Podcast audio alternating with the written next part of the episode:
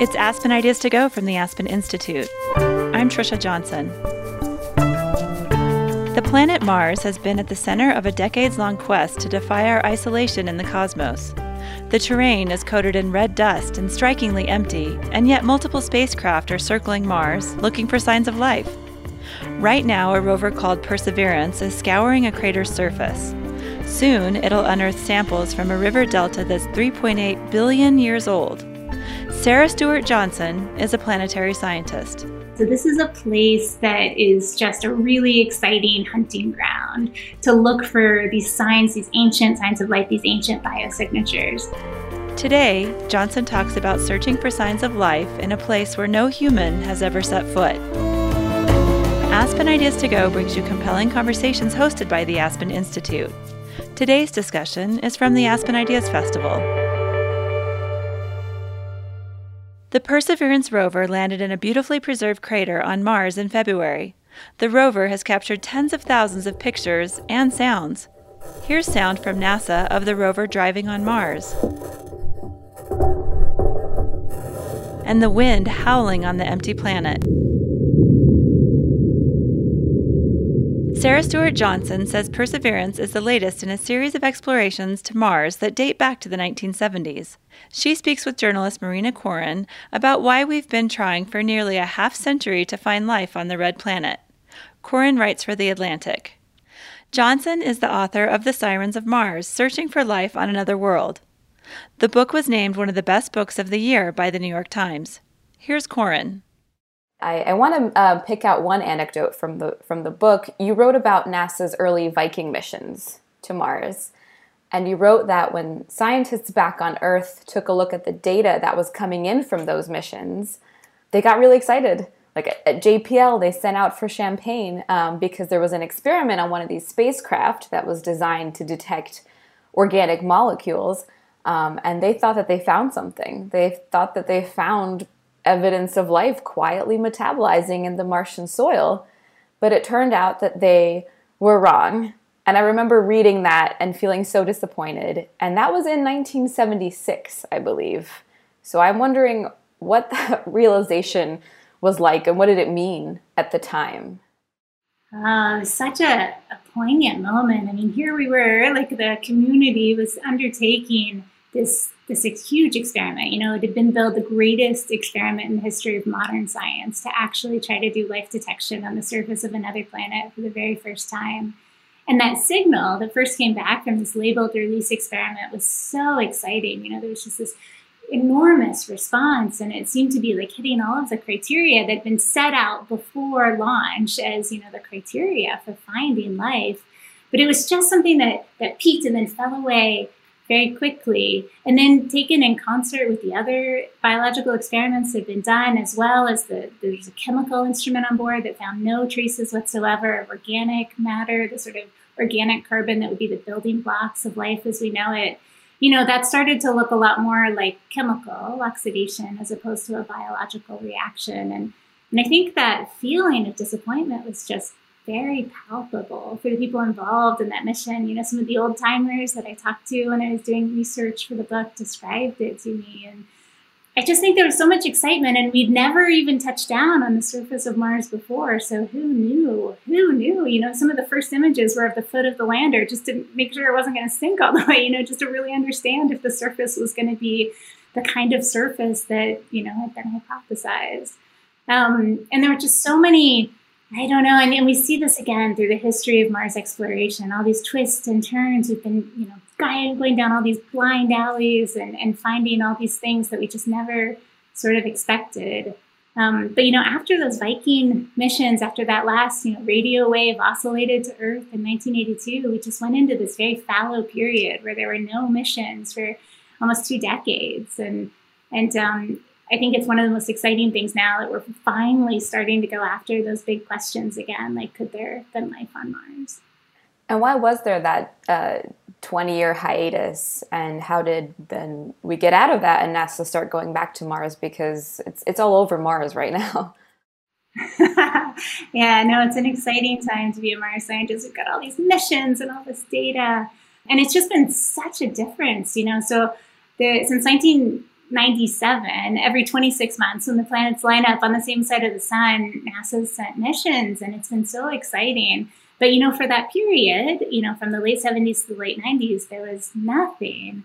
I mean, there was one attempted mission, a big NASA mission called the Mars Observer, that failed catastrophically. Three days from reaching Mars, lost communication. And, you know, so many of these Mars missions have failed. You know, almost half of them have failed. But that was going to be a big flagship mission, and it was just a devastating loss. But I think there were other factors at play too. And some people would certainly argue that, you know, the, the disappointing results from Viking, there was just you know, if we had found some very intriguing signals, I think there would have been an immediate follow up because because nothing sort of came back that was indicative of life. Mars just seemed like this old rusted husk of a planet. I think for a while there was a waning enthusiasm. And how did the space community get that enthusiasm back? I mean, there are a combination of factors. I mean, out of that fallow period, some really exciting things did happen. The sort of whole science of astrobiology. A lot of those scientists, a lot of those graduate students who had trained up on Viking, you know, turned their attention to our own planet. And our own understanding of life really transformed. We began to realize that life was present in all of these places that we thought were lifeless. And if it would be present there in like the Antarctic dry valleys, maybe it would be present up on that Martian desert, even though it seemed so very barren when we arrived. Um, we also found out some really important things about biology that would have made us, if we were designing those Viking life detection experiments now, we would design them very differently than we would have designed them then. You know, we were going after metabolism, but now we know that the vast majority of the diversity of life out there on our planet won't grow in a laboratory setting. You know, 99% of it won't grow, and it won't grow in a little laboratory setting on Mars either. Um, so we kind of had these changes in how we go about things. But, you know, we also had a confluence of different people and different political forces. And, and we started this new program, Better, Faster, Cheaper, in 1997, which was instead of having these big flagship missions, which could fail and fail so catastrophically, these smaller missions that were cheaper and had a lot more risk could go more often. And so that sort of got us back into the Mars game.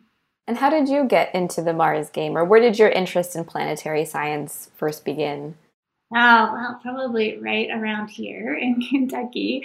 Um, so I grew up here, and my father was a bit of a, an amateur astronomer, an amateur geologist. And so we'd go look at road cuts and we'd go out in our backyard, and he'd have this pair of binoculars and we'd look up at the sky. And that was, you know, very I don't know. I mean, even at the time, I'm not sure I would have said that like this was like what I was going to do. There were moments, especially when I was in middle school, where I just thought, oh, this is so nerdy, you know. But then when I got off to college, like I just realized that these are the things that I was drawn to, you know, just these were the subjects that I found myself staying up at night reading about and thinking about. And, and it was just so exciting to sort of see them coalesce into a field and a, a, path I could follow. And, and I think, like a lot of people, you know, I, I, met this professor in college who was a Mars scientist, and he just, it just seemed so incredible and so fascinating what he was doing. And I started doing field work, and he really took me under his wing. He was the deputy principal investigator on the Spirit and Opportunity rovers. And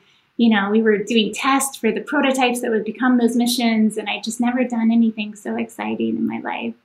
And you've done a lot of field work too. You've gone to Chile, Australia, Iceland, Antarctica. Um, which places felt to you, where did you feel closest to Mars? Because, you know, some of these places really do feel like another planet. Ah, they certainly do. I mean, it just feels like you're on the edge of the earth. I mean, there's nothing like touching down on the the ice runways there in Antarctica. I mean, you get out and it's just, there's no smell, and the air just has this very different feeling, and there's nothing. It's just the most incredible, complete vastness that you've ever experienced. And that, and that feels like you're touching down on the surface of another planet. It's just so entirely different and poignant and interesting and compelling and it all just hits you right at once. I mean, I feel like those are the times I felt most like an astronaut. Um, but I mean, there have been other times. There are places like out in the Australian outback. Um, you know, there's a particular place that I do some work on some really acidic salt lakes, the kind of environments that we might have had on Mars, you know, billions of years ago, and it was a place that was much more like the Earth. Um, and those, you know, it's just this dusty red desert, and and it's it's easy to forget that you know you're not actually there, that you're here on our planet instead. So um, NASA has a new rover on the surface of Mars, as you know, the Perseverance mission, um, aptly named for, for the year we've all had for sure. And, and that mission is looking for not evidence of present life, but evidence of ancient, long dead, fossilized life. Um, what kind of news or updates are you looking out for from that mission? Are you most excited to hear from that, that effort? Oh, well, it's been a really exciting few months. So, Perseverance landed on Mars in February in this um, beautifully preserved uh, crater where there's this um, this just exquisite river delta um, that dates back to 3.8 billion years ago. And so, this is a place that is just a really exciting hunting ground to look for these signs, these ancient signs of life, these ancient biosignatures. Um, but in those couple of months since Perseverance landed, there's been a lot of what um, folks in the that work on science missions call commissioning, which is just sort of testing out these instruments. And it just takes so long to sort of make sure everything is working, make sure that everything is able to collect data, all the communication relays are, are going fine before you can really start the science campaigns. And there have been some really exciting things that have happened, like the Ingenuity helicopter. It's flown seven different times. You know, there are different instruments that have been able to turn on. Tens of thousands of pictures have already come back. But the real excitement is starting now. So um, Perseverance is heading off to this particular place. It's on the floor of the crater. It's about a mile and a half square, um, and they're just it's heavily cratered, and it's some of the most ancient terrain there. And so that's where Perseverance is really going to start its science campaign. Um, and one of the big goals of the mission is, is just this breathtakingly ambitious aim of collecting samples from the surface of Mars and bringing them back to Earth for folks to study in their laboratories. And I'm so hopeful that I might have the opportunity to study some of those samples myself in my laboratory at Georgetown. But so the first eight, up to eight samples are going to be collected from these terrains on the crater floor. And I'm just so excited to see when those first samples start getting selected and what kinds of terrains and then next, Perseverance will come back. And the thing that I, I, guess is even more exciting than that for me is to finally then go off to the edge of the Delta. Again, this place where, you know, I think we have really a much sort of better chance of sort of looking again for those kinds of ancient biosignatures than just the crater floor. And so those those sample tubes that NASA wants to bring back in a, in a whole other series of missions that are still in the works once those come back to Earth, once they've entered the atmosphere, gone through whatever complicated customs process that extraterrestrial shipments have to go through, and you know, you and other scientists get these samples in the lab, open them up, and you discover that there is nothing in there but plain old Martian soil. We're kind of back to that moment in the 1970s. Um, what would happen then? What would that mean? So that's certainly a possibility. You know, it's still, you know, more likely than not that we would have something like that come up. I mean, so one thing that I think we all have to keep in mind is, you know, there's this huge terrain on Mars. And Mars is every bit as complex and enigmatic as our own planet. And we are collecting samples from Jezero Crater, which is, you know, a very exciting, interesting place. You've got this wonderful river delta coming in. But there are also these possibilities that, you know, life on Mars maybe it was never expressed at the surface in the same way that it was expressed here on Earth. What if photosynthesis never, you know, life never got far enough along to develop photosynthesis, which is why we have so much abundant surface biomass here. And also on Mars, you know, the magnetic field that was so protective from the radiation environment of space, it was lost early in its history. And, you know, maybe life just retreated underground. And it's one of these places that I'm most excited is to look at the Martian subsurface. And unfortunately, you know, Perseverance is only going to be able to drill a few centimeters down into the rock. And one of the things that, you know, we're thinking about a lot for future missions, these concepts of drilling much deeper and trying to get into this i mean there's a vast amount of our biomass here on our own planet that's in the subsurface in microbial form and those kind of subsurface biosignatures are something that you know we've been developing a lot of research around in my own lab group as well so first i will say i don't think the search ends even if these surface samples don't have evidence of life in them but even if you know a couple decades down the road we've really scoured all these different places on mars there's still this enormous solar system, places like Enceladus and Europa and Titan, you know, exciting moons of the outer planets that could be habitable environments. And, and then even beyond that, you know, all of these extrasolar planets, you know, these exoplanets that are now being discovered by the thousands. And I just think the search will continue. Yeah. And again, so let's say you don't find anything in those samples, and I don't mean to be a downer, but do you think that the planetary science community and NASA will enter another two decade lull the way that it did after the Viking missions?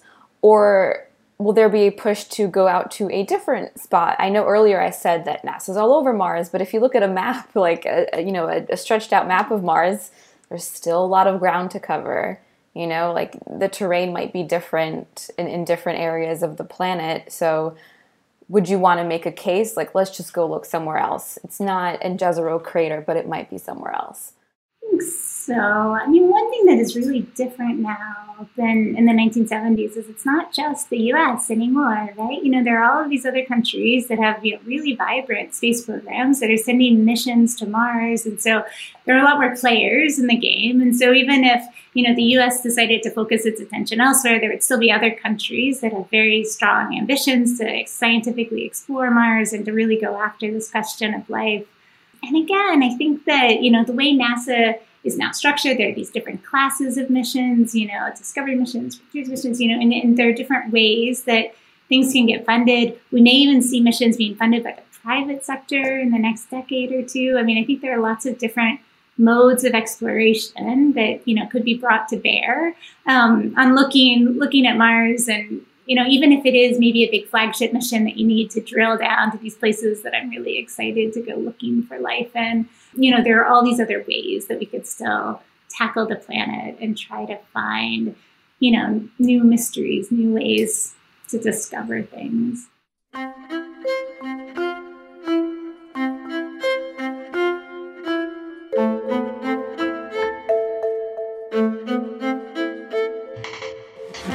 We know life is busy, and as a listener of Aspen Ideas to Go, you're intellectually curious and hungry for new ideas. That's why we're introducing Quick Take, a new offering from Aspen Ideas to Go. Each week, we'll drop an insight, story, or fascinating idea into this feed. Quick takes are often under five minutes, never more than 10. Upcoming quick takes include ideas about why romanticism is killing relationships, how movement can improve brain health, and why deeply entrenched believers leave conspiracy groups like QAnon. Quick takes arrive in the Aspen Ideas to Go stream, where you're listening now. And don't worry, new episodes of Aspen Ideas to Go will continue to be released each week. Top off your intellectual fuel tank with Quick Take from Aspen Ideas to Go and the Aspen Institute.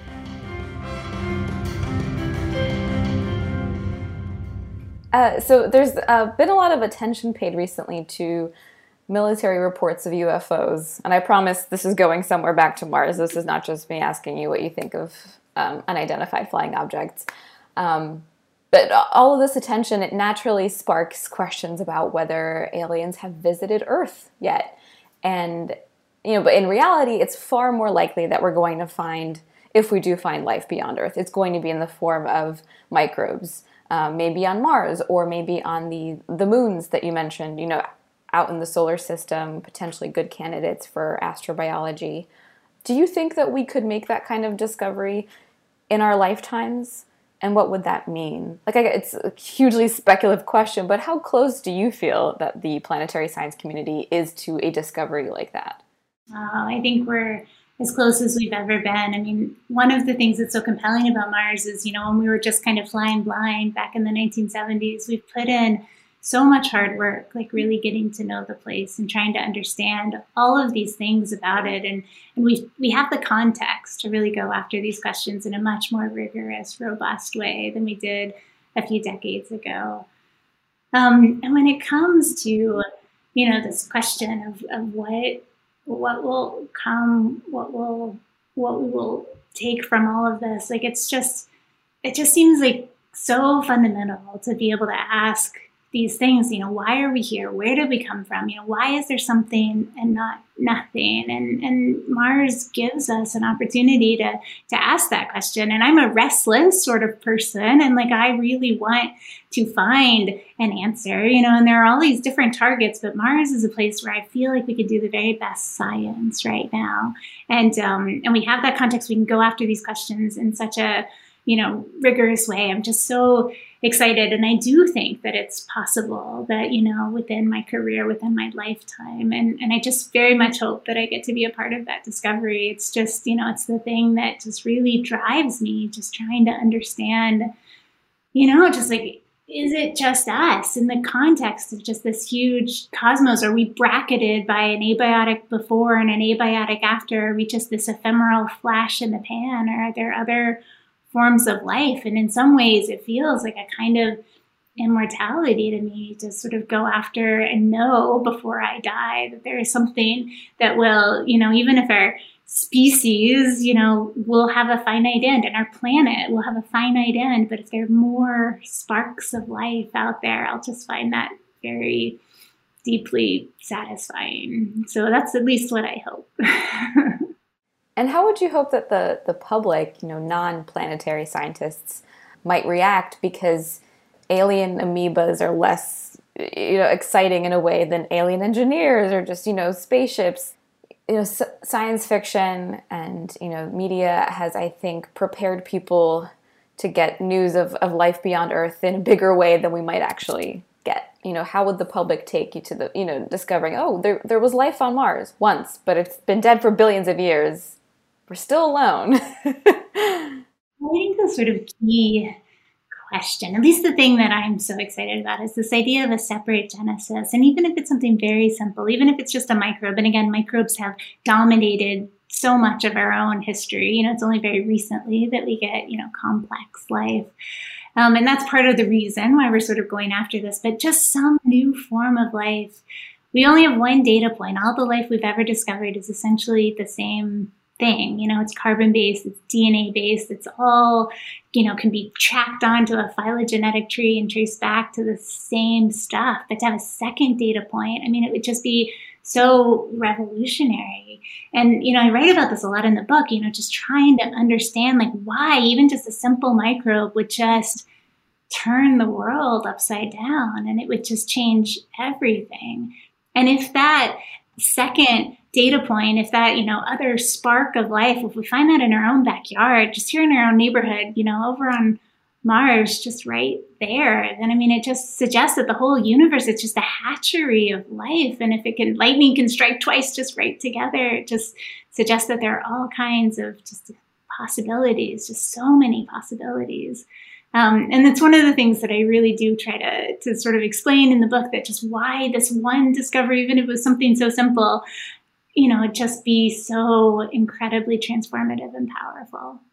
Both, you know, for the scientific community, but also just kind of for humanity and, and what it means for our place in, in the universe. And so, in your research for the book, um, and in your writing process, because it is it's part memoir too about your experience um, getting closer to Mars in a sense. What was the most surprising part about the process of really diving into this topic and and and putting your thoughts to the page? Oh, I mean, I guess just how much was there. Like once I started writing, you know, I originally I would go to these lectures, I would be in, you know, conferences and I would sort of write down these things, often at the back of like a notebook where I was taking notes. And there would just be all these things that would just never find expression on the pages of scientific journals, things that were just beautiful and evocative and just that would just really capture the human side of this search. Um, and I just felt like, you know, Mars sort of needed a different kind of treatment. And I started collecting some of these stories, some of these ideas, some of these things that I just found so beautiful and interesting about how, you know, how we've had this dawn of the space age and we've built these contraption with human hands and we've sent them off to, you know, just the, as far as we could possibly imagine. And we're doing such incredible science, but just like to be able to see another world, like a world where you could like just scrape your knee that's so familiar, but at the same time so indescribably foreign.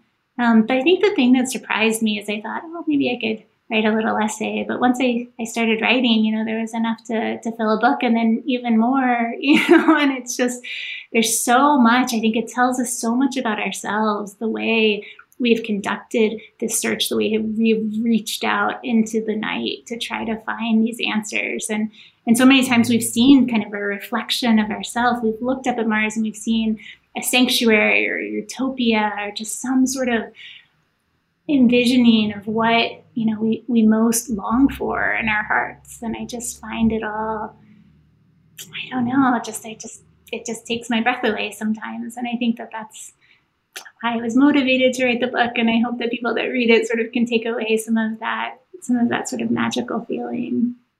And and so, part of that vision of, of exploring Mars involves astronauts on the surface, um, which you know it, it, kind of feels like the for many people it feels like the next natural destination for human beings. You know, we've we've been to the moon, let's do Mars next, um, and the motivations for that type of Mars exploration are very different than trying to find ancient fossilized life. Um, so I want to ask you something that I've been asking my sources a lot and hope that they don't get mad at me.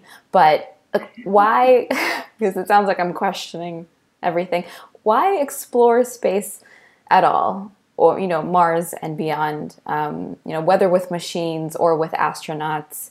Why, what, what for you are the most compelling and most animating reasons for going into the solar system in the next 10, 30, 50 years? I mean, I think that there's something that really defines us as as a people that defines humanity by reaching to the very edge of our grasp by just doing the hardest thing we can possibly do and asking the deepest questions we can possibly ask and you know I, I think about like spending time with sort of my older relatives you know just you know, around here. And it's just this sense of like, you know, that moment when the Apollo astronauts walked on the moon. I mean, it just seems like one of the most triumphant sort of things. And there was a unifying feeling too. I think people all over the world were watching that. And it was just extraordinary that we had the ingenuity and the ability to just go so very, very far. And we would bring back with us this new perspective of our our fragile, vulnerable little pale blue dot in the middle of this universe. And we really, by going into space and looking back, you know, it really does emphasize just our own ephemerality and our own just smallness. And I think it's just, a, it's really important. And I think it can really bring people together in, in a really important way. Um, and so I think that, you know, exploring space, you know, people say, you know, it's for glory, it's for political reasons, you know, it's to start, you know, like having this whole new economy in space. I just, for me, it's just something that's that's much more sort of fundamental about what it means to be human, like we explore. And like as T.S. Eliot says, the end of our exploring is to come back from where we started and to really know the place for the first time. Well, I think that's a great place for us to end. Um, Sarah Stewart Johnson, thank you so much for chatting with me today. Oh, Marina, thanks for having me. This was really fun.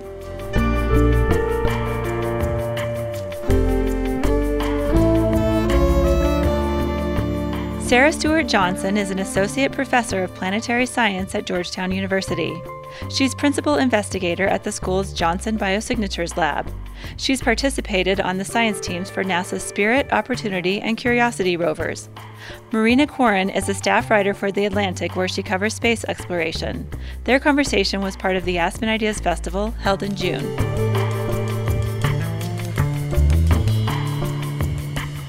Make sure to subscribe to Aspen Ideas to Go wherever you listen to podcasts. Follow Aspen Ideas year round on social media at Aspen Ideas. Today's show was produced by the Aspen Ideas Festival team Kitty Boone, Keeleen Bretman, Katie Cassetta, Libby Franklin, Ava Hartman, Marcy Krivonen, Jonathan Melgard, Azalea Milan, and me. Our music is by Wonderly. I'm Trisha Johnson. Thanks for joining me.